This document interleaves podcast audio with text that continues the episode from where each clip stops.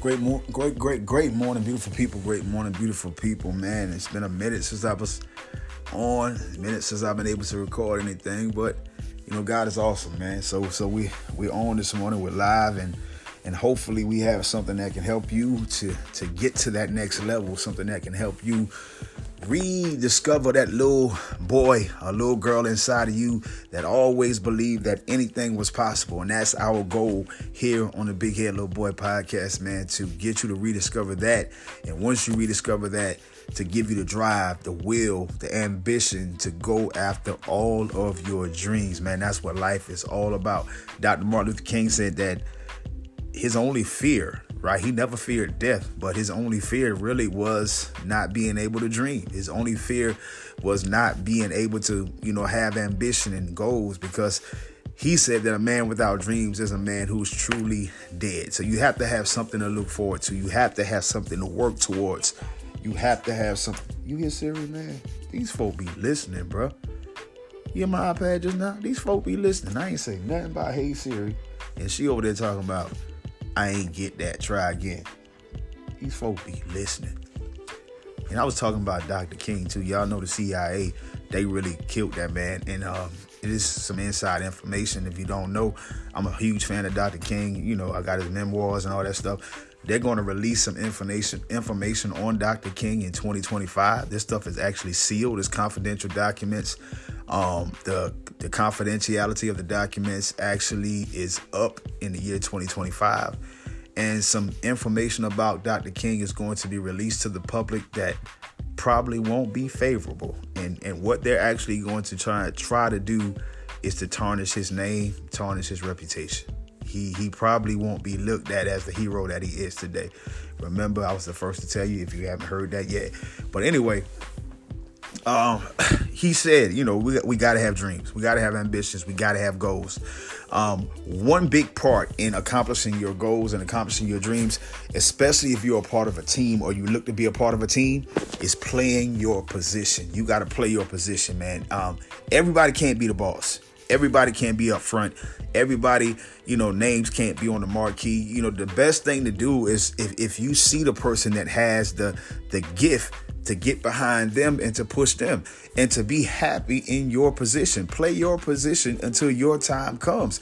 Um, maybe your time will never come. You know, it might not ever be, you know, for you to be up front, but you can make a good living in the background. You can make a good living singing background. You can make a, a good living writing songs, directing. You can make a good living being a camera operator. You can be a make a good living writing books and doing stuff behind the scenes that nobody sees. You may not get the hoopla and the hurrah and all that good stuff, but you can make a great living doing it. Um, playing your position is so important to the success of any team. You know what I mean? Everybody on the team can't be the quarterback. I'm gonna give you a great example, man. You know, Jamie Foxx.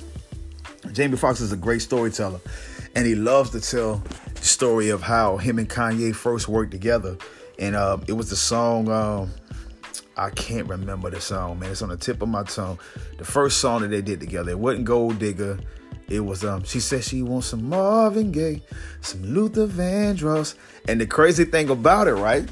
When Kanye wrote the song, he had Jamie Foxx in mind, so he he goes to Jamie Foxx, and Jamie Foxx really ain't known for an R&B singer yet. He's just known for uh, for being Wanda on In Living Color, and he known for TV, the Jamie Foxx show. He's known for being a comedian, but he ain't known for being a singer yet. Even though if you were a fan of the Jamie Foxx show, you knew that he can sing. You know what I mean? Yeah. So, but um, he he hadn't had a, a breakout record yet. He did an album a few years ago, but nobody really took it serious. So this was before Unpredictable. So you know, Kanye comes to him say, "Look, I got this song. I want you to sing this part right here." The words go, she says she wants some Marvin Gaye, some Luther Vandross. And so Jamie figuring like, well, you know, Kanye just sang it the way he sang it, but I'm a singer. So when I get inside this booth, I'm gonna do my thing, right? So Jamie goes inside the booth and Kanye, yo, he hit the thing. So go ahead, man. Jamie, she says she wants some Marvin Gaye. Kanye like, hold up, fam. Y'all know Kanye talk. You know, y'all know how Kanye talk. Hold up, fam. Hey, I ain't, I ain't asked you to do that. So Jamie like, man, what you mean? You know, I'm a, I'm a singer. You asked me to sing it, you know? And he like, nah, sing it the way I told you to sing it. She said she wants some Marvin Gaye. So Jamie like, man, I'm thinking that this is boring, man. I, I'm not able to, to really use my voice and do what I can do. But if you want me to sing this little boring little song, so he go in the booth. Kanye said, go ahead. She says she wants some Marvin Gaye, some Luther Vandross, a little Anita, and definitely set this party off right. And so he does what Kanye tells him to do. He plays his position. He follows the instructions that were given to him to a T, and this becomes their biggest song to date. It sets Jamie Foxx's career, his singing career, sent it into a new stratosphere.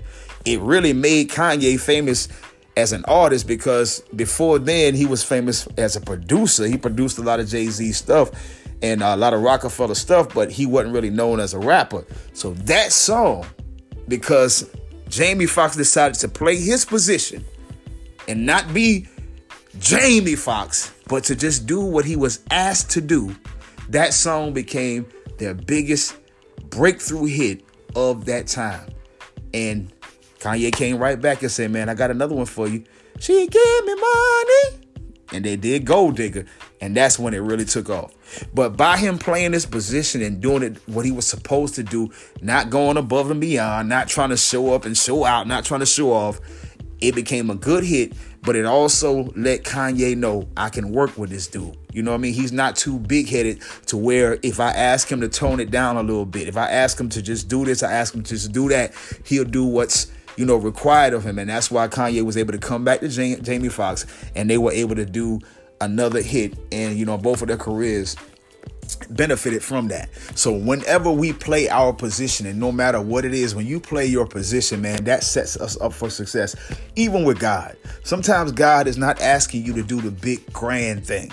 Sometimes God just says, "Listen to me." Sometimes God says, you know, we think we we see somebody in need, and and and God says, "Go say hi." That's all God says. Go say hi. But we get all spiritual and we go say hi. Do you know Jesus Christ? Let me let me tell you about him. If you don't know him, you need to get to know. God ain't tell you to say none of that. And, and now you done run this person off because maybe they were not ready for that conversation. Maybe they'll never be ready for that conversation. But God just said, say hi. Sometimes God will just tell you, hey, smile at that person. Sometimes God will just say, shake that person's hand. Sometimes He only wants you to do the bare minimum. Why? Because He is the orchestrator of our faith. You know what I'm saying? He is the one that has all these things in control. So He says, I just need you to play your position.